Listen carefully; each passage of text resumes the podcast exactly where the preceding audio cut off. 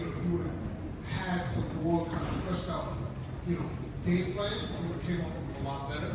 Um, but I do think guys that go to y'all's actually take it, they make it appropriate, they give it a. Um, transitions were amazing, I appreciate that too. Um, Christmas samples are hard, you know what I mean? Don't sample the first four bars. I'm gonna tell you that straight up. I'm a sample man, so I already know what it is. The First four bars of the sample is already used. It's like exhausting. There's bridge, there's a B section, there's a hook. You know what I mean? There's a vent. A lot of people skip over parts of the sample. So, you know, you can take in more than just one part of the actual sample and say, all right, cool, I'm using words and I'm gonna use a vent and flip that part.